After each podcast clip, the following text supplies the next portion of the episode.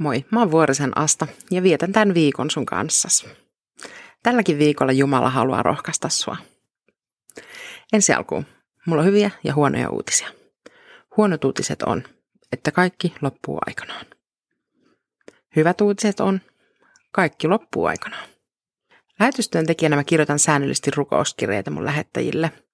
Musta tuntuu siltä, et melkein joka kuukausi mä kerron jostakin muutoksesta, mikä on tapahtunut seurakunnassa, työssä tai työyhteisössä.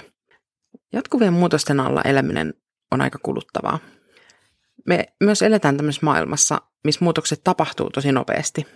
Se, mikä tänään tuntuu varmalta, voi huomenna olla mennyttä.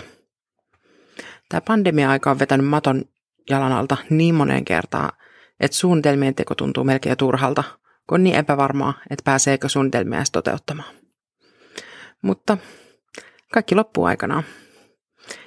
kaikkinen elämä tosin tekee poikkeuksen tässä. Mä luin hebrealaiskirjettä ja sieltä mut pysäytti yksi jae.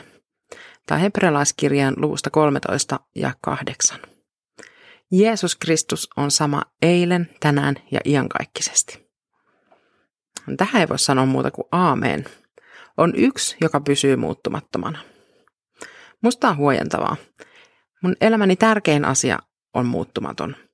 Jeesus pysyy samana ja hän pysyy mun rinnallani, oli tilanne mikä hyvänsä. Jos sun elämä tuntuu olevan myös aika tuulista, niin tarra kiinni siihen, mikä pysyy. Rukoillaan. Jeesus Kristus, kiitos siitä, että oot muuttumaton, luotettava ja pysyvä. Pidä meistä kiinni, kun tuntuu, että elämä meinaa viedä mennessään. Amen. Jeesus Kristus on sama eilen, tänään ja iankaikkisesti.